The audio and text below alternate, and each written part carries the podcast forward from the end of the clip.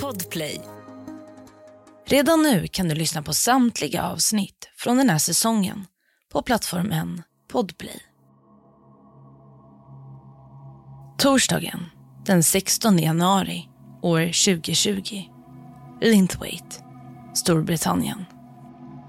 Klockan har precis hunnit slå 23.30 och säkerhetsföretaget Secureplex har fått in ett oroväckande samtal från en man som verkar minst sagt upprörd.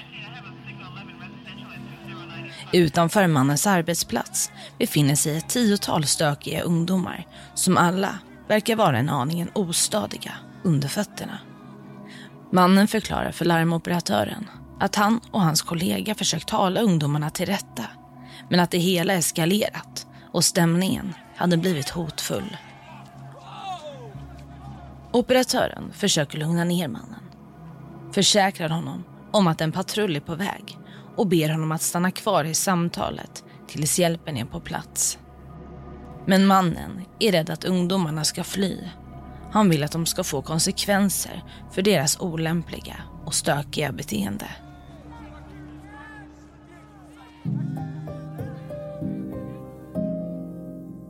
Du lyssnar på Jakten på mördaren med mig, Saga Springhorn. Dagens avsnitt är skrivet av Lisa Törnlöf.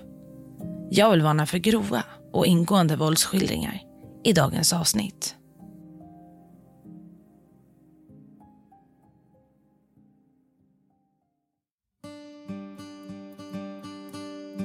Torsdagen den 16 januari åkte Robert Wilson till sin arbetsplats, ett läkemedelsföretag i Linthwaite. Robert har beskrivits som en man som var nyfiken på livet. Han hade ett stort intresse för sport, trädgårdsarbete, musik och långpromenader. Han var omtyckt av sin familj och sina kollegor och välkänd för sina pappaskämt. Robert hade mycket att se fram emot. Hans dotter skulle gifta sig bara några månader fram i tiden. Och planen var att han skulle gå vid hennes sida till altaret. Men på grund av två personers ondskefulla gärningar skulle Robert aldrig få uppleva det här kapitlet av sitt liv. Runt klockan 23.00 torsdagen den 16 januari år 2020 uppmärksammar Robert och hans kollega John stökiga ungdomar som befinner sig utanför deras arbetsplats. Robert och John ansåg att ungdomarnas vistelse i området på deras arbetsplats var olaga intrång. Robert och John bestämmer sig för att gå ut och konfrontera ungdomarna. Informera dem om att deras vistelse på platsen kunde anses vara olaglig. 18-åriga Kieran var dock inte enig med Robert och John. Han hävdade att hans mamma arbetade på läkemedelsföretaget, vilket gav honom rätt att vara på platsen. Robert föreslog att ungdomarna kunde gå till en allmän parkering lite längre bort där Kieran kunde röka utan att störa någon. Men stämningen på platsen blev allt mer ansträngd. Kieran och Luke, 16, tänker inte ge sig. En av ungdomarna tycker dock att stämningen blir mer och mer hetsk. Hon väljer därför att lämna platsen. 16-årige Luke hävdar att han inte kan lämna området då han har tappat bort sin mobil. John erbjuder sig att hjälpa till i sökandet efter mobilen och efter en stund ser han mobilen på marken. Men då skärmen på mobilen är sprucken blir han orolig att Luke ska anklaga honom för att ha orsakat skadan. Därför väljer han att ignorera mobilen och fortsätta söka efter den som att inget har hänt. Under tiden kontaktar Robert förstärkning. Trots Roberts och hans kollegas försök att förklara för ungdomarna att deras beteende inte var lämpligt och att de var tvungna att lämna platsen eskalerade situationen snabbt. Kieran misstog situationen och trodde att Robert filmade honom när han i själva verket hade ett pågående samtal med larmoperatören. Det var just det här antagandet som var anledningen till att Kieran bestämde sig för att gå till attack. På området fanns det ett övervakningssystem som plockade upp bild och ljud från det som hände därnäst. 18-åriga Kieran drar fram ett vasst föremål liknande ett svärd från linningen i hans byxor. Robert får syn på det vassa svärdet och ryggar tillbaka. Tonårspojkens hot och plötsliga rörelser skrämmer Robert och han försöker fly. Kieran hugger honom i ryggen och i den stunden försöker Roberts kollega John gå emellan de två. Allt för att stoppa Kieran. Det här får Kieran att attackera John istället och han hugger honom i handen. John backar. Därefter kan man se på övervakningskamerorna hur Kieran tar tag i Roberts rock och drar runt honom på parkeringsplatsen. John börjar springa därifrån. Han förstår att den här attacken kommer sluta i död. Efter att Robert släpats runt på parkeringsplatsen försöker han att resa sig upp för att springa därifrån. Han reser sig upp och börjar gå bort från området. Kieran springer ikapp honom och sparkar honom i huvudet totalt sex gånger. Därefter hugger han Robert i bröstet. I samma stund börjar Luke bli ivrig. Han försöker få Kieran att lämna över svärdet till honom. Men det är inte för att få Kieran att sluta. Det är för att Luke också vill skada Robert. Kieran hugger Robert ytterligare fyra gånger. Därefter tar Luke över svärdet. Luke hugger Robert elva gånger i ryggen och mot hans huvud. Och det här fortsätter. Kieran tar svärdet från Luke och hugger Robert fem gånger. Luke tar svärdet från Kieran och hugger Robert igen. Någonstans mellan deras byten plockar de på sig Roberts plånbok. Därefter fortsätter de att angripa Roberts livlösa kropp. Men brutaliteten tar inte slut där. Luke försöker att skära av huvudet på Robert. På klippen från kameraövervakningen kan man se att Kieran och Luke tar en paus. De är trötta och utmattade efter attacken. När de vilat upp sig i några minuter återgår de till den makabra akten. Luke och Kieran vill skära av Roberts huvud, men det ska visa sig vara svårare än de trott. Killarna ger upp och fortsätter istället att hugga i Roberts kropp. Det skulle ta polisen uppemot tio minuter att anlända till platsen, vilket gav de två pojkarna nog med tid för att ta livet av Robert. Och som jag nämnt tidigare så filmas ju den här händelsen. Man har analyserat videon flera gånger i efterhand. Och vad var det som fick killarna att gå till attack mot Robert? Blev de provocerade av det han sa eller var det på grund av droger eller liknande? Mm, jag tänker att vi ska kika lite på hur samtalet mellan Robert, Kieran och Luke lät innan den här attacken. Robert står alltså och pratar med SOS Alarm. Först hör man hur Kieran säger, men kom hit för fan, du filmar ju mig mannen. Till vilket Robert nekar. Kieran fortsätter att anklaga honom för att filma, vilket Robert ännu en gång nekar till. Kort därefter hör man hur Robert skriker till och ropar efter sin vän John. John som då flyr platsen. Efter det hörs ytterligare ett skrik och en desperat Robert som säger “snälla sluta” till vilket Kieran svarar “fuck you, du filmar mig va?” Robert skriker till igen och Kieran säger “för fan filma mig inte, förstår du?” Och efter det säger Robert “okej okay, killar, okej okay, jag låter er gå”. I det här samtalet har man alltså hur Kieran provoceras av det faktum att han tror att han blir filmad. Torsdagen den 16 januari år 2020. Ljudet från sirenerna sprider sig. På gatorna sveper polisbil efter polisbil förbi. Blåljusen är nästintill bländande för bilisterna som står i vägen för räddningspersonalen. Polisen har fått ett larm från en grupp oroliga kollegor. Två gärningsmän sägs ha överfallit en man i 50-årsåldern och situationen är allvarlig. Ett poddtips från Podplay. I podden Något Kaiko garanterar östgötarna Brutti och jag, Davva, dig en stor dos skratt. Där följer jag pladask för köttätandet igen. Man är lite som en jävla vampyr. Man har fått lite blodsmak och då måste man ha mer. Udda spaningar, fängslande anekdoter och en och annan arg rant. Jag måste ha mitt kaffe på morgonen för annars är jag ingen trevlig människa. Då är du ingen trevlig människa, punkt. Något Kaiko, hör du på Podplay. Därför är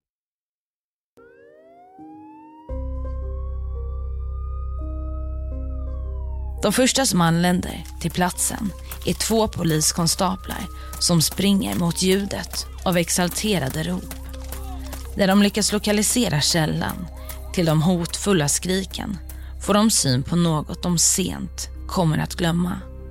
För framför dem står två tonårspojkar och skär i en livlös kropp. Scenen påminner om en skräckfilm. I ren chock skriker en av poliskonstaplarna till, vilket fångar pojkarnas uppmärksamhet. För i helvete, ropar en av ungdomarna då han får syn på de två konstaplarna. Polisen ber gärningsmännen att släppa vapnen, men det går inte som planerat. För pojkarna springer och de springer snabbt. Det är inte förrän polisen bestämmer sig för att använda elchockspistoler och pepparspray som jakten upphör och pojkarna arresteras.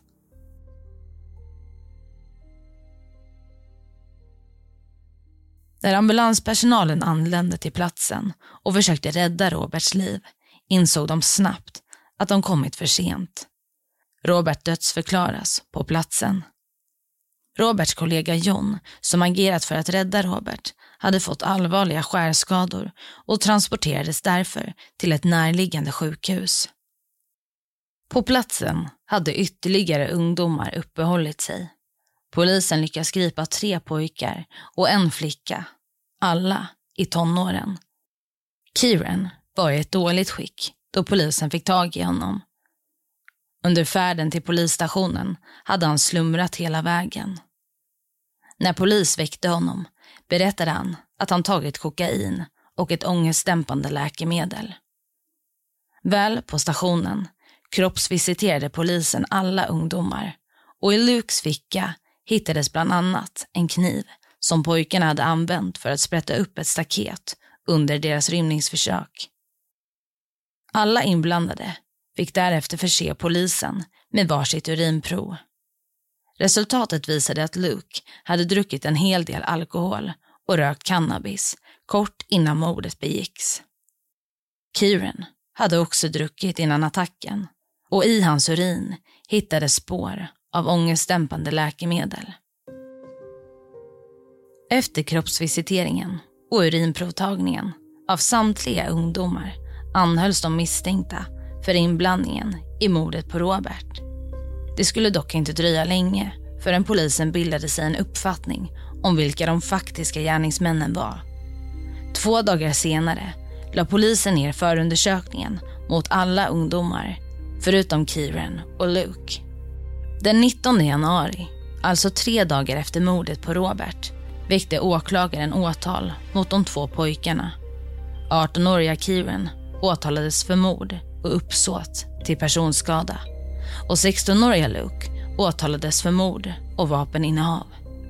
Det här var anklagelser som både Kieran och Luke initialt förnekade. De hade alltså inte mördat Robert trots att de blivit tagna på bar gärning. Kieran och Luke skulle däremot komma att erkänna sig skyldiga lite senare, den första maj, alltså cirka tre månader efter att de häktats. I väntan på rättegången gjorde en kriminalvårdare på häktet, där Luke befann sig, en makaber upptäckt. På ett A4-papper som låg förseglat i ett kuvert hade Luke komponerat en rapp. Rappen skildrade hur mordet på Robert gick till och Lukes egna reflektioner kring händelsen. Rappen hade Luke namngett Ingen ånger. Och du ska nu få höra ett par rader från rappen. Bränn mina sparkar, bränn mina Callins efter, bränn den dåren. Går runt där och försöker att vända mans spöke. Ja, jag försöker förvandla människan till ett spöke. Jag chillade med Kai. Vi försökte fakturera det, men vi var tvungna att döda det. Big Man försökte beefen, så vi var tvungna att döda den. Vi blötte min man i typ tio hela minuter. 16 dagar senare beslagtog en annan kriminalvårdare ytterligare låttexter från Luke som verkade vara en fortsättning på det han skrivit sedan innan. På den nya lappen kunde man läsa följande rader. Försöker visa ånger, men jag känner inte. I all ärlighet, jag skulle dock inte mena det. Falsk ursäkt bara för att vara hemma. Det skulle dock inte fungera, för jag dödade en kille med en stor lång Sammy. Rättegången skulle dra igång den 13 juli år 2020. Men då pojkarna erkände sig skyldiga till de anklagelserna som riktats mot dem blev det ingen rättegång. Istället avgjordes pojkarnas straff i ett flertal domstolsförhandlingar. Resultatet från obduktionen visade att Robert hade fått över hundra skärsår över hela kroppen. Framförallt mot hans huvud, nacke och överkropp. Det enda tecknet på att Robert försvarat sig var ett skärsår på hans vänstra tumme. Vilket indikerade att han hade haft svårt att skydda sig från våldet. Åklagarsidan presenterade deras version av händelseförloppet. Robert hade blivit aningen orolig när han fått syn på ett gäng ungdomar som befann sig utanför hans arbetsplats. Karen och Luke hade spytt på området och betett sig olämpligt. Robert gick därför ut för att försöka tala ungdomarna till rätta och be dem lämna platsen. Det här var även något en av tjejerna i ungdomsgänget försökt göra. Då de sedan innan fått en varning genom de högtalarsystem som fanns på området. Till en början verkade ungdomarna ge med sig. De var villiga att lämna området. Men plötsligt blev Luke varse om att han tappat bort sin mobil. Han vägrade därför lämna området tills att han återfunnit mobilen. Vidare kontaktade Robert förstärkning och här blev det ett missförstånd. Kieran trodde att Robert filmade honom och resten av gänget. Något som han inte kunde acceptera. 2 september år 2020. Leeds Crown Court, Storbritannien. Det är en kall och mulen höstdag. Idag ska domen falla mot de två pojkar som tog livet av hennes älskade Robert. Efter flera dagars väntan och domstolsprocesser som för henne känts som tortyr skulle Roberts fru Elaine äntligen få sin röst hörd. Kanske skulle de återkommande mardrömmarna upphöra när hon fått lätta på sitt hjärta. För henne var hennes makes död fullständigt obegriplig och hon kunde inte förstå vad som fått dessa två pojkar att begå detta fruktansvärda brott. Robert var en älskad make, styvfar, bror, farbror och vän, tänkte hon för sig själv när hon reste sig från sin plats och intog talarstolen. Elin lyfter sin blick, sakta men säkert, och tittar ut över salen och möter pojkarnas blick. Efter en tung andhämtning tar hon till sig modet att börja tala. Hon inleder sitt tal med att berätta hur hon hade reagerat den dagen hon fick ta del av åtalet som riktades mot Luke och Kieran. Allt för att försöka få dem att förstå det trauma de utsatt henne och hennes familj för. Men då Elin märker att ingen av pojkarna reagerar på det budskap som hon försöker förmedla bestämmer hon sig för att höja sin röst och uttryckligen säga jag vill att ni ska veta att ni tagit livet av en mycket respekterad, beundrad och god man. Hon stirrar på pojkarna, men ingen av dem möter hennes blick. Och med det vänder hon på klacken och slår sig ner igen. Försvaret hävdade att både Luke och Kieran var alkohol och drogpåverkade då de begick mordet och att det varit anledningen till att det gått så långt. Lukes raptexter skulle också komma att få utrymme under förhandlingarna. Åklagarsidan tolkade texterna som att Luke inte hade något ånger efter det han gjort. Han hade njutit av attacken. Lukes försvar yrkade motsatt till att Luke faktiskt påvisade ånger i sina texter. Försvaret menade att låten var ett sätt för Luke att bearbeta mordet på. I domstolsbeslutet tog domarna hänsyn till det faktum att Kieran begått knivdåd sedan innan. Kieran hade tidigare försökt knivhugga en klasskompis som han hamnat i konflikt med. För detta fick han spendera ett år på ungdomsanstalt. Men när han blev frigiven sex månader senare hade han ertappats med en kniv på skolområdet. Med hänsyn till Kierans bakgrund och mordet på Robert ansåg domstolen att han skulle dömas till minst 22 års fängelse. Luke dömdes till 16 år och 8 månaders fängelse. Ja, dessa omständigheter innebär att både Luke och Kieran kommer att tillbringa mer tid i fängelse än den period de har varit vid liv. Kieran var 18 år när han begick mordet och kommer tidigast att släppas när han är runt 40 år gammal. Luke kan bli frisläppt när han är mellan 32 och 33 år gammal. Många har kritiserat pojkarnas straff och menar att domstolarna borde ha fokuserat mer på mordets brutala natur istället för att ta hänsyn till pojkarnas ålder. En nyligen genomförd YouGo-undersökning visar att två tredjedelar av Storbritanniens befolkning anser att straffen för brottslingar är för milda. Detta tyder på en ökad efterfråga på strängare straff. Roberts familj släppte ett skriftligt uttalande kort efter domen där de uttryckte sin glädje över att Luke och Kieran fått sina straff. För familjen var det obegripligt vad pojkarna gjort. Familjen betonade sin beslutsamhet att få ut något positivt ur den fruktansvärda händelsen. Detta genom att stödja olika program för att motverka knivvåld.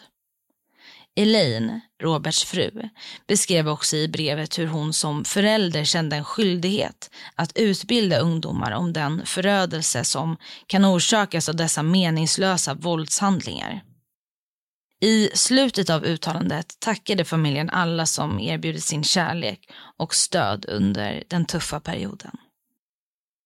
Efter att domen presenterades uttalade sig också utredarna som var ansvariga för fallet och berättade att under alla sina år i tjänst hade de aldrig sett ett sådant fall som innefattade ett så grovt våld mot en försvarslös man.